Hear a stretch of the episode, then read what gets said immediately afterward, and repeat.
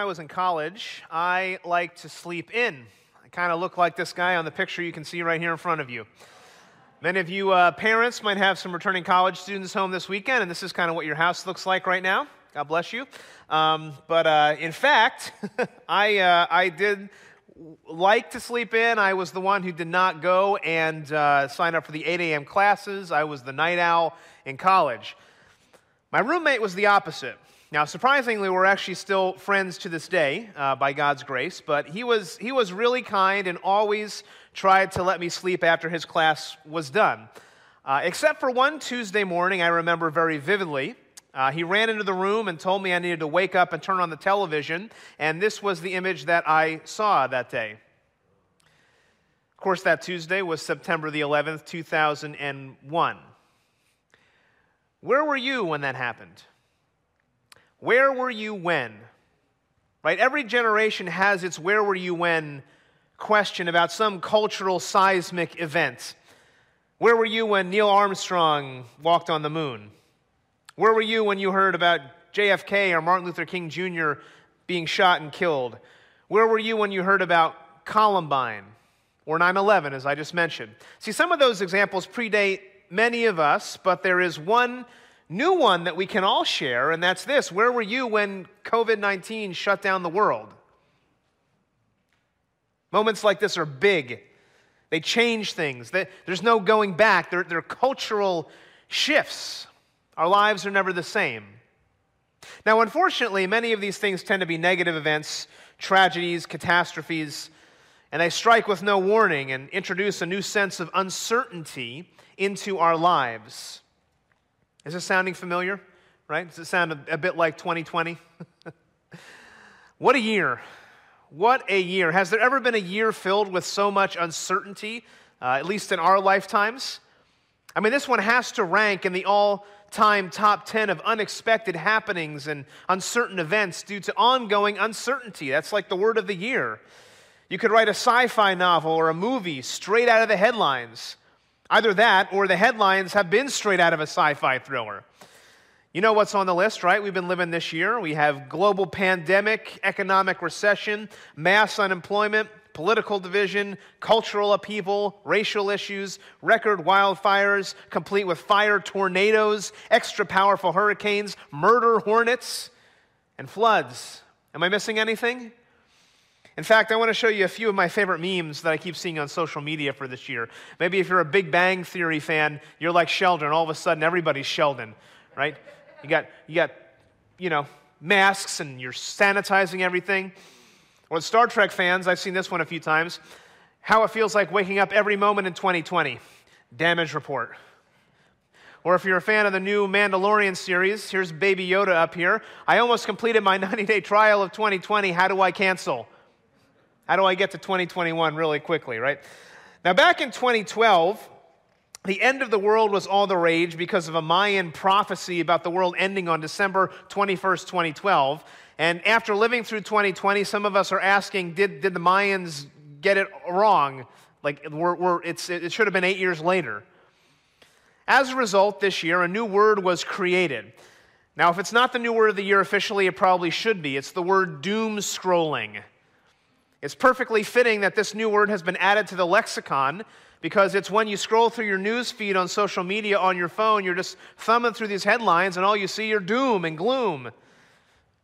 We've probably all done it. Now, hopefully, we haven't done it before bed and then you couldn't sleep that night, but that, you know, that may have been the case for you.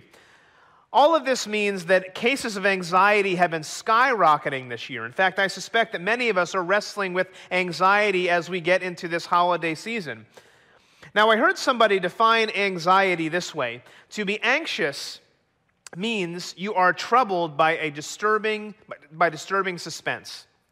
To be anxious means you are troubled by disturbing suspense. For example, you might be anxious if you were served a live alligator for dessert because you would be troubled by the disturbing suspense of whether you would eat your dessert or whether your dessert would eat you. And that's how 2020 feels, right? like we've been served a live alligator for dessert. Anxiety is the anticipation of pain. Now, I'm not trying to bring us down here, actually, quite the opposite. But this is the reality that we've all been living with for quite some time. It's been a tough year. And if there's ever a year that we needed Christmas, it's this year. If there's ever a year that we needed the hope of Christmas, it's this year. If there's ever a year that we needed Jesus Christ, my friends, it's this year. It's good that we've made it to Advent. We're almost to Christmas. And so, as we enter Advent 2020, so many of us, I dare say, all of us are longing for hope in the midst of uncertainty. When will the chaos end?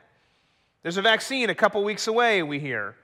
And that may be a good thing, but as we enter Advent, I want to ask you an even greater question Where do you find your hope? Because this year, I want to invite you to rediscover Christmas, the message of hope found in a manger. Now, what does Christmas, what does Advent teach us about hope? What does it teach us? Well, first, I think Advent teaches us that hope is born in disaster. Second, hope catches fire with a spark. And then finally, hope sees beyond our circumstances. And after a year of anxiety, I think it's time to rediscover the hope found in Christmas. So let's pray before we dive into God's Word today. Heavenly Father, we thank you so much for your goodness and your grace, Lord. We thank you that you are the God of hope, that you're a God who provides hope through your glorious gospel and the sacrifice of your Son and the gift of your Son that we remember this, um, this holiday season, Lord, this Christmas season. I pray for my friends who've walked in here today, for those that are watching at home. I ask that you would just impact hearts and minds and that you would um, draw us closer to you. Even in the uncertainty, Lord, help us to find you and trust in you more deeply. We ask that in Jesus' name. Amen. Amen. Okay, well, instead of jumping into the Christmas story right away, I want to take us back a few hundred years, as Pastor Dave alluded to. Um, if you are experiencing some fear, anxiety, or maybe even PTSD this Advent season from 2020, you can probably resonate with the people of Judah in 2 Kings chapter 24 and 25. And so I'd like to briefly finish up the last part of that story I started last week, because it does lay the groundwork for the hope that's found in Christmas. Now, you may remember we finished our king series by talking about King Josiah, the last good king of Judah. And after his grandson dies, uh, after he dies, his grandson eventually takes the throne, and we read this in 2 Kings 24. It says, Jehoiachin was 18 years old when he became king, and he reigned for three months and did what was evil in the sight of the Lord, a familiar refrain we've been seeing in these books. Now, you're probably saying, well, why did he reign only three months, right? He's 18. He should have been reigning a lot longer. Well, that's because Babylon has now risen to prominence, taking over Assyria as Judah's chief enemy. And King Nebuchadnezzar of Daniel fame is on the scene. And so he attacks Jerusalem a couple times, actually. He attacks it first, besieges it, captures Jehoiachin, and brings him to Babylon. And this begins the ultimate fall of Jerusalem to Babylon. Now, the final days of the kingdom of Judah are pretty terrifying, and they actually would make 2020 feel like a mild headache.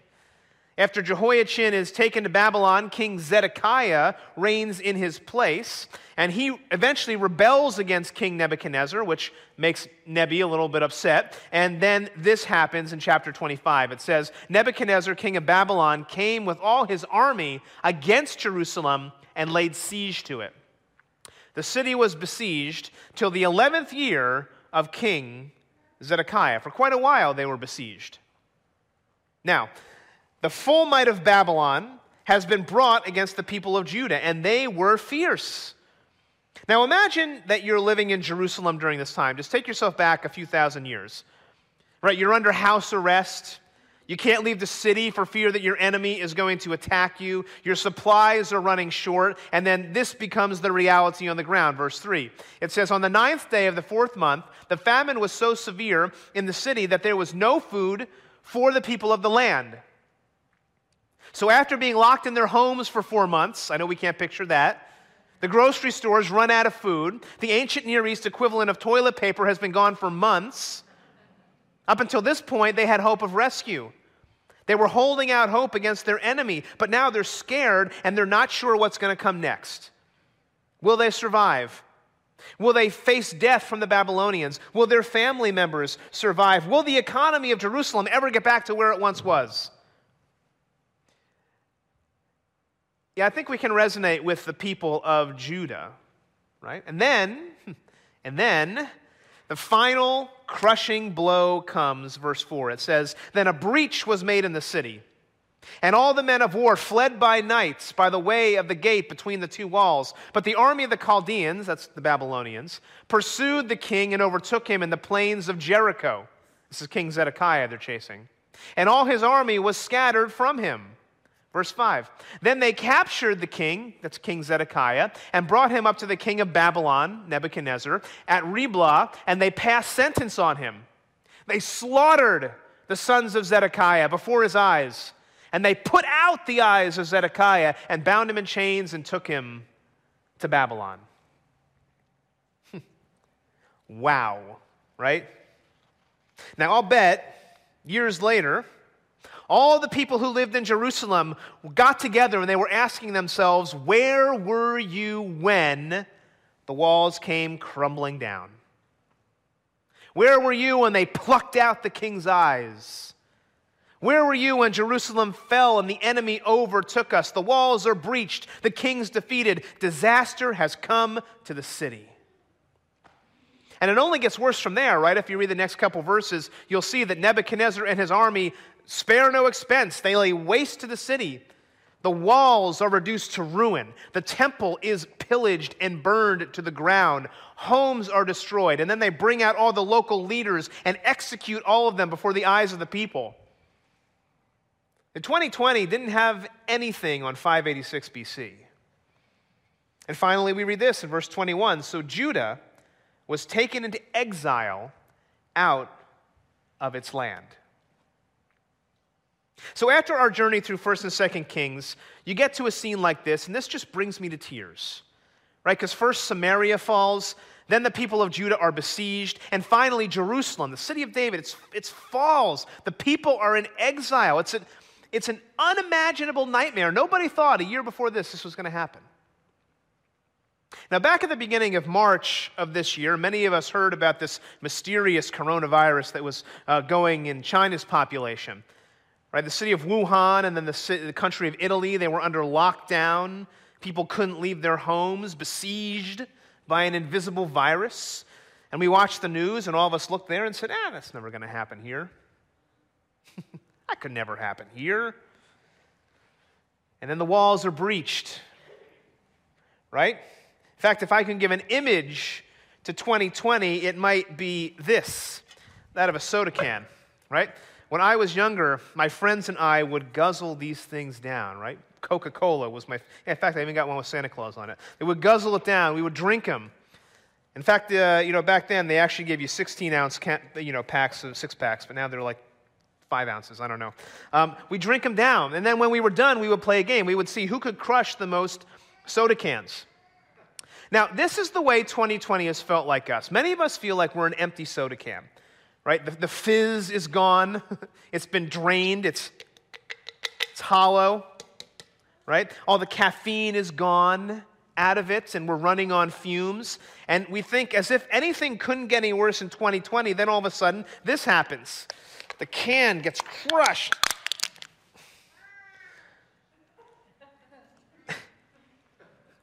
And this is the way we feel as we enter Advent 2020 like a crushed soda can.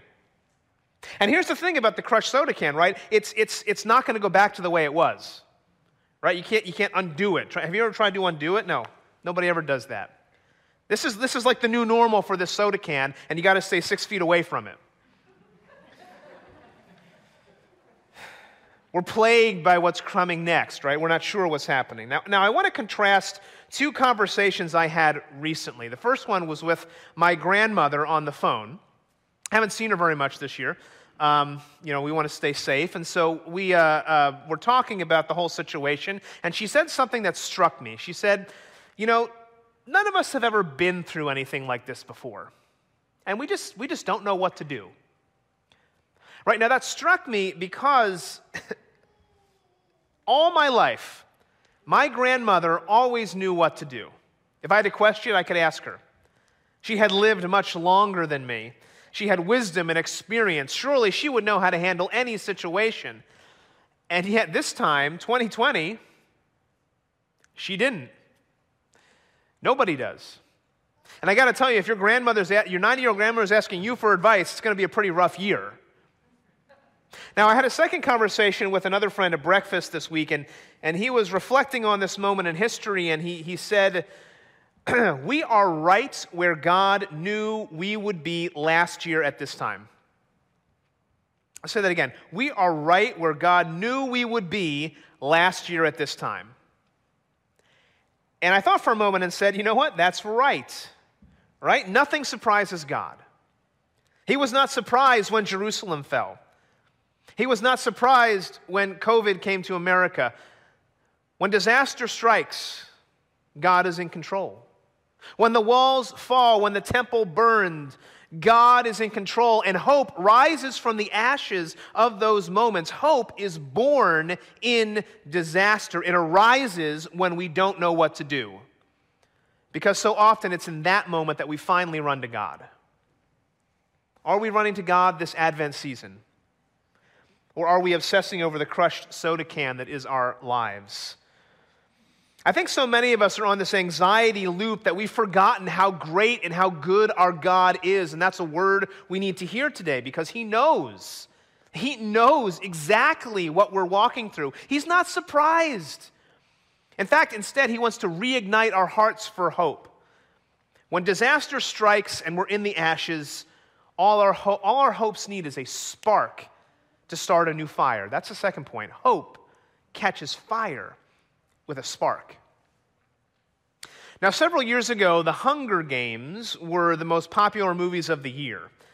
It took place during a dystopian future, kind of like 2020. Jennifer Lawrence rose to prominence as Katniss Everdeen, the mocking Jay, who would lead the revolution to overthrow the evil leaders in the Capitol. In fact, the second movie was entitled Catching Fire, and the tagline was Every revolution begins with a spark. And that's the way hope works. We just need a spark to capture our hearts of what could be. Now, the story I just told you about the fall of Jerusalem is depressing, right? The city's destroyed, the king is blind, the people are prisoners. And some of us right here are asking, is that really how the story for the people of God ends? And the truth is, not with God. He always has a plan. not with God, He always has a plan. And so Second, King, Second Kings ends with a curious image that lights the spark of hope in our hearts. Chapter 25, verse 27 says, And the 37th year, in the 37th year of the exile of Jehoiachin, king of Judah, in the 12th month, on the 12, uh, 27th day of the month, evil Merodach, king of Babylon, in the year that he began to reign, graciously freed Jehoiachin, king of Judah, from prison. Huh? this is really an odd place to end the story of Kings. This weird king who reigned for three years, he's freed. Why is he worthy of mention at the end here? Remember, back a few chapters before the fall of Jerusalem, Jehoiachin was taken captive into Babylon. He was 18 years old when he was king. He reigned for like three months. Babylon attacked Jerusalem the first time. They took him into exile. And now, after Jerusalem has fallen under his successor, he reemerges not as an 18 year old boy, but a 55 year old man. No longer a prisoner, a free man in Babylon. What are we to make of this? It continues, verse 28. It says, And he spoke, and he spoke kindly to him and gave him a seat above the seats of the kings who were with him in Babylon. This is the Babylonian king uh, to Jehoiachin. So Jehoiachin put off his prison garments, and every day of his life he dined regularly at the king's table. Wow. Now, Jehoiachin, again, was king for like three seconds, and yet somehow he finds favor in a foreign land. One that was, at one time, hostile to the people of God. What does this teach us? Well, as we've learned, the books of 1st and 2nd Kings have a pretty dismal narrative arc, right? They begin with the death of King David and they end with the fall of Jerusalem. And yet, at the end, right here, the end of the book, this is the very last section, the very last verses, there is a ray of hope, a spark, if you will. And we're not told the whole story, but we're given a glimpse. A king of Judah an heir to the throne, is still alive. And amidst all the bleakness, amidst all the disaster, amidst all the darkness at the end, this is what the writer of the Kings wants us to see. Hope is alive. All it takes is a spark, it's a whisper that something is coming in the future. The writer of Kings is fulfilling our longing for hope. The royal line of David is still intact. God's promise to David was that he would always have an heir on his throne. And, church, this is what Advent is all about, as Pastor Dave alluded to before. This is a season of hope. Advent is all about hope. In fact, again, the word Advent means coming or arrival, and the season is traditionally a time of expectation, of waiting, of anticipation, and longing. Advent is not just an extension of Christmas, it's a season that links past and present and future. Advent offers us the opportunity to share in this ancient longing for the coming of the Messiah, to celebrate his birth and be alert for his second coming. Advent looks back in celebration at the hope fulfilled at Jesus' coming, while at the same time looking forward with eager and hopeful expectation of, his second, of, his, of the coming of Christ's kingdom when he returns for his people. During Advent, we wait for both. It's an active, assured, and hopeful waiting. And it only takes a spark to get us there. Now, even though we might feel like crushed soda cans right now in our lives, let me take this down and give you another image an image of a match. Because again, hope only takes a spark to get it going.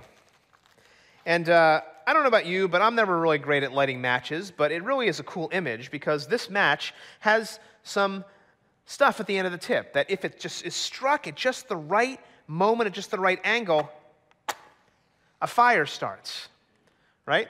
And this fire can now be taken everywhere. In fact, if I put it on something up here, it might catch fire and start it burning, which I will not do. But you get the idea. When the fire is lit, when the spark, it only takes a spark to get that fire going, and that's the way that hope works. A spark will get you moving forward in the future. Once it's lit, who knows where it can spread? Christmas is all about this spark, the anticipation of the birth of a new king. In fact, the fact, the fact that King Jehoiachin is alive shows us that Christmas can happen even in Babylon. Christmas can happen even in Babylon. And that's where many of us are this year, right? We feel like we're having Christmas in Babylon. Our world seems to be crashing around us. We're prisoners in exile. Do you feel that? Right? Turn on the news, do some doom scrolling. Or if, if you're a follower of Christ, it feels like you're in a foreign land that's hostile to you. But even as we have Christmas in Babylon this year, I wonder if we could be people, the people, who light the spark of hope. Could we, as we do every Christmas Eve, light our light, let our light shine bright in the darkness, pointing people to the light of the world. The fact that King Jehoiachin is alive is the spark that lights the fire of hope. And once we have that hope, we're able to see into the future beyond our circumstances. And so that's point three. Hope sees beyond our circumstances. It sees beyond our circumstances. Now, we started the message talking about anxiety that disasters bring. In fact, some people say there's actually a category of anxiety called disaster anxiety. Right? This is the type of anxiety that's uh, categorized by seeing disaster around every corner. You drive by a deadly car accident and you start picturing it happening, happening to a loved one. Or a friend gets sick and you picture it happening to yourself or you start catastrophizing your life and, and hope seems elusive. Whatever your circumstances, once the spark of hope is lit, it helps you to see beyond those circumstances. It's future oriented. And so the prophet Isaiah spoke boldly to the people of Judah. He spoke several future oriented prophecies that we read at Christmas time.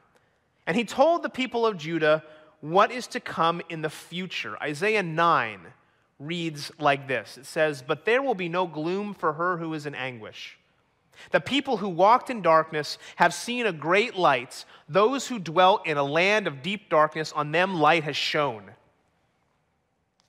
Now, I imagine the people of Judah were having some de- disaster anxiety during the fall of Jerusalem and their exile. And Isaiah speaks to them and says, You may experience doom and anguish. You may be walking in darkness, but literally, the light will flash on you. Do you know how the tradition of Christmas lights got started? Right, modern Christmas celebrations began in the Mediterranean world where the darkest day of the year was December 25th.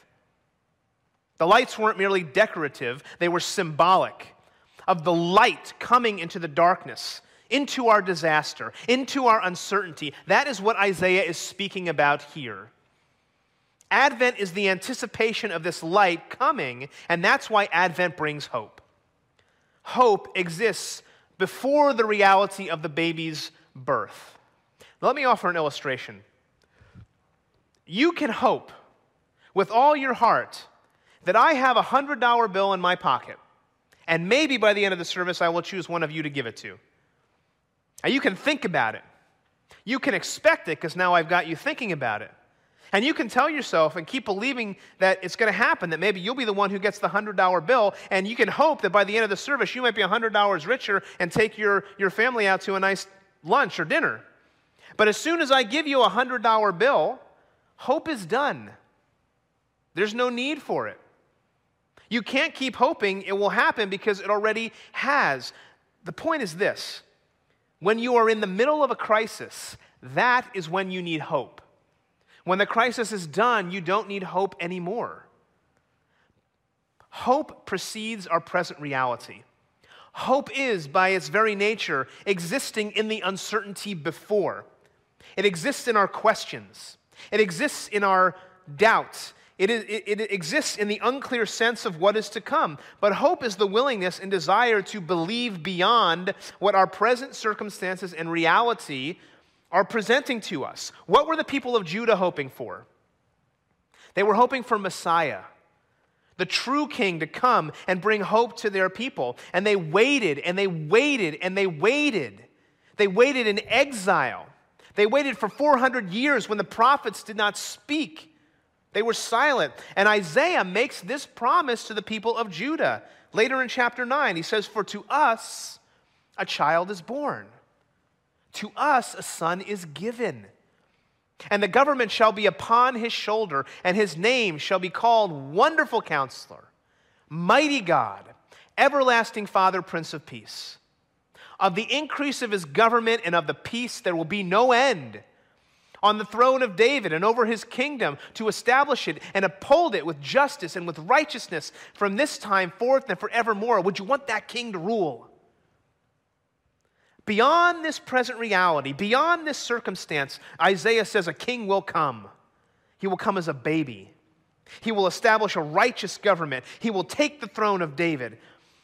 Now remember, if Judah was listening, these words would have had special significance after the fall of Jerusalem because the kingdom is wiped out. Hope seems lost, but they still had the prophecy. One day the true king will come and return hope to the people. Who is this king? Which gets us back to King old King Jehoiachin in 2 Kings 25. Why did the writer of Kings end with this weird story? Why is it significant that Jehoiachin is still alive? Well, we only see this significance if we fast forward to Matthew's gospel in the New Testament and read the genealogy in the opening chapter. And I know you're saying, well, oh, genealogies, so boring. I always skip over those parts. you shouldn't, because genealogies in the Bible are always important. In fact, ancient people preserved genealogies to include prominent ancestors. Jewish teachers at the time would tell you that genealogies showed God's faithfulness. That God was faithful to preserve families for a purpose. What does Matthew's genealogy show us? Chapter 1, verse 12. And after the deportation to Babylon, Jeconiah, which is Jehoiachin, another name for him, was the father of Shealtiel, and Shealtiel the father of Zerubbabel. Now, Matthew's genealogy takes us specifically through the history of Judah and who shows up King Jehoiachin. Now, he's included in this line. His grandson Zerubbabel plays a prominent role in the rebuilding of the temple in the book of Ezra. But if you follow the next few verses down the line, you will see the family line is traced generation after generation after generation until we come to verse 16. And it says this Matthan, the father of Jacob, Jacob, the father of Joseph, the husband of Mary, of whom Jesus was born, who is called Christ. Now, maybe you see why King Jehoiachin, it was so important that he was alive. The fact that he was alive at the end was the spark that lit the flame that gets us to Jesus. The fact that he was alive shows us God's faithfulness in preserving the royal line of David, the promise he kept to King David. The fact that he was alive gives us hope because our Heavenly Father kept his promise to send us a Redeemer, a Savior, our King of hope, who would be born in a manger as a baby and who would die a death on a cross to save us from our sins. See, our God is so faithful. He is so faithful. He can even help us rediscover Christmas in Babylon. Even though in our lives, it might feel like the walls of Jerusalem are destroyed, even though the city is overrun. He says, Hope is here. Out of the ashes of Jerusalem, the lion was preserved so the baby could be born, and one day he will return as the conquering king to make all things right.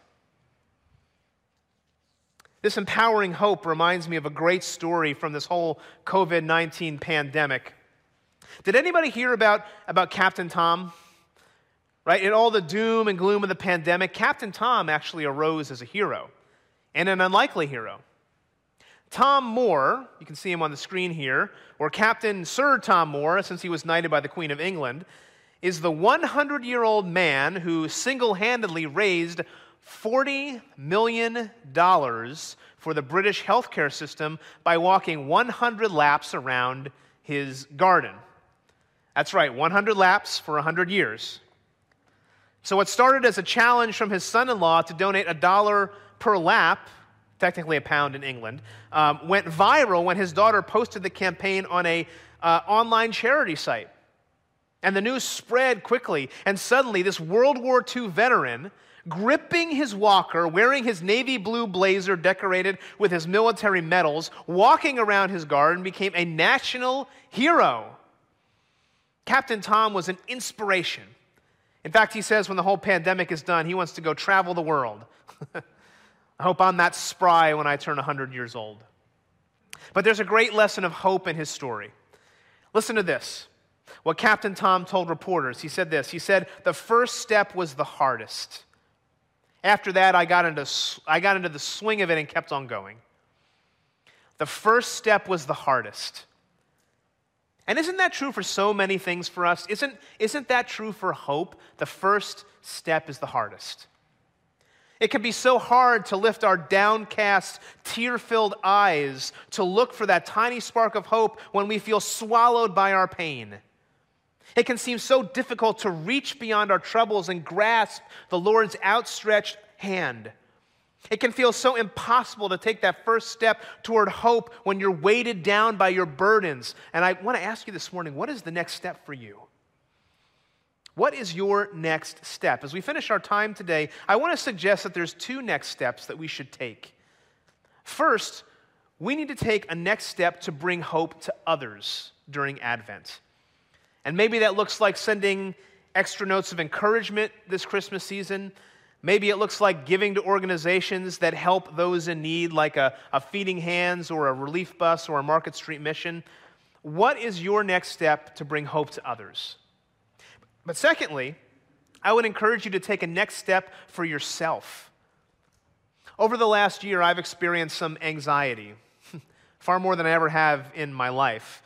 And this year, I want to take the time to rediscover Christmas and the God who is in control and offers the hope that I need. This year, I want to do that. Author Rebekah Lyons uh, wrote a book called Rhythms of Renewal Trading Stress and Anxiety for a Life of Peace and Purpose. And in the book, she's transparent about her own struggle with anxiety. One of the ways she says she combats anxiety is by taking an inventory of her life through prayer and journaling before Jesus. And she offers four questions to consider as she takes her inventory. And I want to challenge us to, to maybe pray through these questions during this Advent season, especially as we come to the end of a year like 2020. So here's four, four quick questions to think about as you journal and you pray. The first question she offers is this What's right? Right? In other words, what keeps me aware of and especially grateful for the gifts in my life? Because it's impossible to be anxious and grateful at the same time. They're actually on different neural pathways. Secondly, she says, ask what's wrong. Right? Where have you veered off course this year? And more specifically, where have you stopped hoping and trusting in Jesus? Third, what's, what's confused? Right? This helps us isolate those rabbit trails we go down. And so we should ask questions like Am I investing in my children? Are Christian friendships a priority? Am I seeing the world through the prism of God's word? Because perhaps we're so anxious because we're, we're not seeing the world as God sees the world. And then finally, she says, Ask what's missing. And this question requires me to ask other people who know me best to evaluate my life, right? A spouse, a close friend, a spiritual mentor, a counselor. Perhaps we're missing out on the life that God has for us because we can't see what we need. So maybe you want to take a picture of that and, or jot down those questions. But this is my challenge. As we rediscover Christmas this season, as hope returns in the midst of our disasters, may we ground ourselves in, again in the gospel of Jesus Christ, which tells us that our worth is found in Him. Our worth is found in Him. So let me offer just one final image as we close. We started this message talking about crushed soda cans. We all have experienced disaster. But in the midst of disaster, hope is born through that spark of that match I mentioned. And that flame grows as we realize the hope we have in Christ. And so I want to end today by bringing us to the light of Bethlehem. Now, every year, normally we have Advent wreath candles up here, and this is the candle for the Hope Week. And we light these candles every year to remind us of the story of Advent. That the light of Bethlehem came the light of the world was literally born in the city of David to bring hope into our lives. It only takes that spark to light the match and to reignite the hope that is within us, that is offered to us. The hope candle brings us to Bethlehem and reminds us that hope is here, that hope came in the form of a baby he came for us. The writer of the Hebrews puts it this way Now, faith is the assurance of things hoped for, the conviction of things not seen. And hope is not a nebulous idea, it is assured, it is grounded, it is true. God is faithful to fulfill his promises to us just as he did to David and his line. Hope is here.